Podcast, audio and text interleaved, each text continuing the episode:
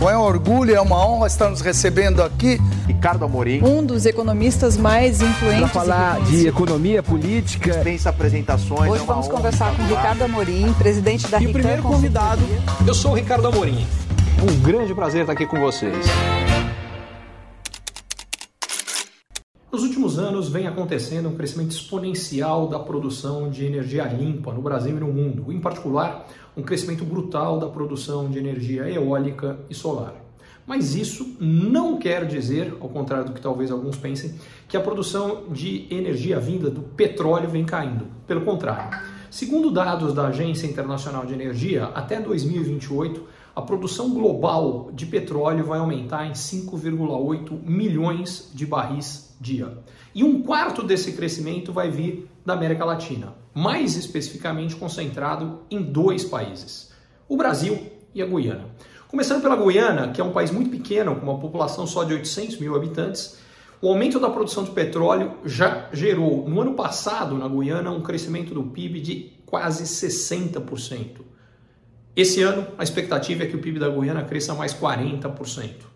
O que, concretizando-se os dados da Agência Internacional de Energia, vai acontecer é que a Guiana vai se tornar, em termos per capita, o maior produtor mundial de petróleo, superando o Kuwait. E a Guiana vai se tornar, em termos, mais uma vez, a população da Guiana, em termos per capita, vai se tornar um país rico. Na verdade, um dos mais ricos do mundo, caso de fato todas essas projeções se concretizem, o que é bastante provável, porque a, a produção já está acontecendo e tem tudo para crescer, os investimentos já foram feitos, continuam sendo feitos. No caso brasileiro, especificamente, também espera-se que o Brasil, que hoje é o oitavo maior produtor mundial de petróleo, com 2,2 milhões de barris dia de produção, também deve ter um aumento muito expressivo da sua produção o que basicamente significa deixar o Brasil menos dependente de oscilações internacionais externas da disponibilidade ou não de petróleo, o que é muito uh, valioso numa época em que muito possivelmente os conflitos internacionais continuem crescendo depender em grande parte do resultado de algumas eleições que vão acontecer e mais do que nada das eleições que a gente vai ter, as próximas eleições presidenciais nos Estados Unidos. Enfim, é uma notícia importante, positiva para o Brasil e que obviamente a gente precisa fazer a nossa parte para que isso se concretize e para que os benefícios desse aumento de produção cheguem de fato à população, ao país é, e neste sentido, obviamente, é muito importante a regulação que a gente tem no Brasil.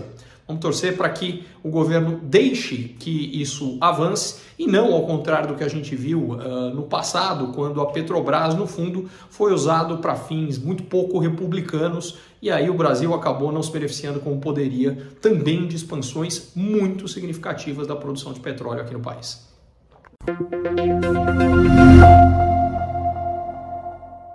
Curtiu esse conteúdo? Assine para receber quando cada um dos próximos for publicado.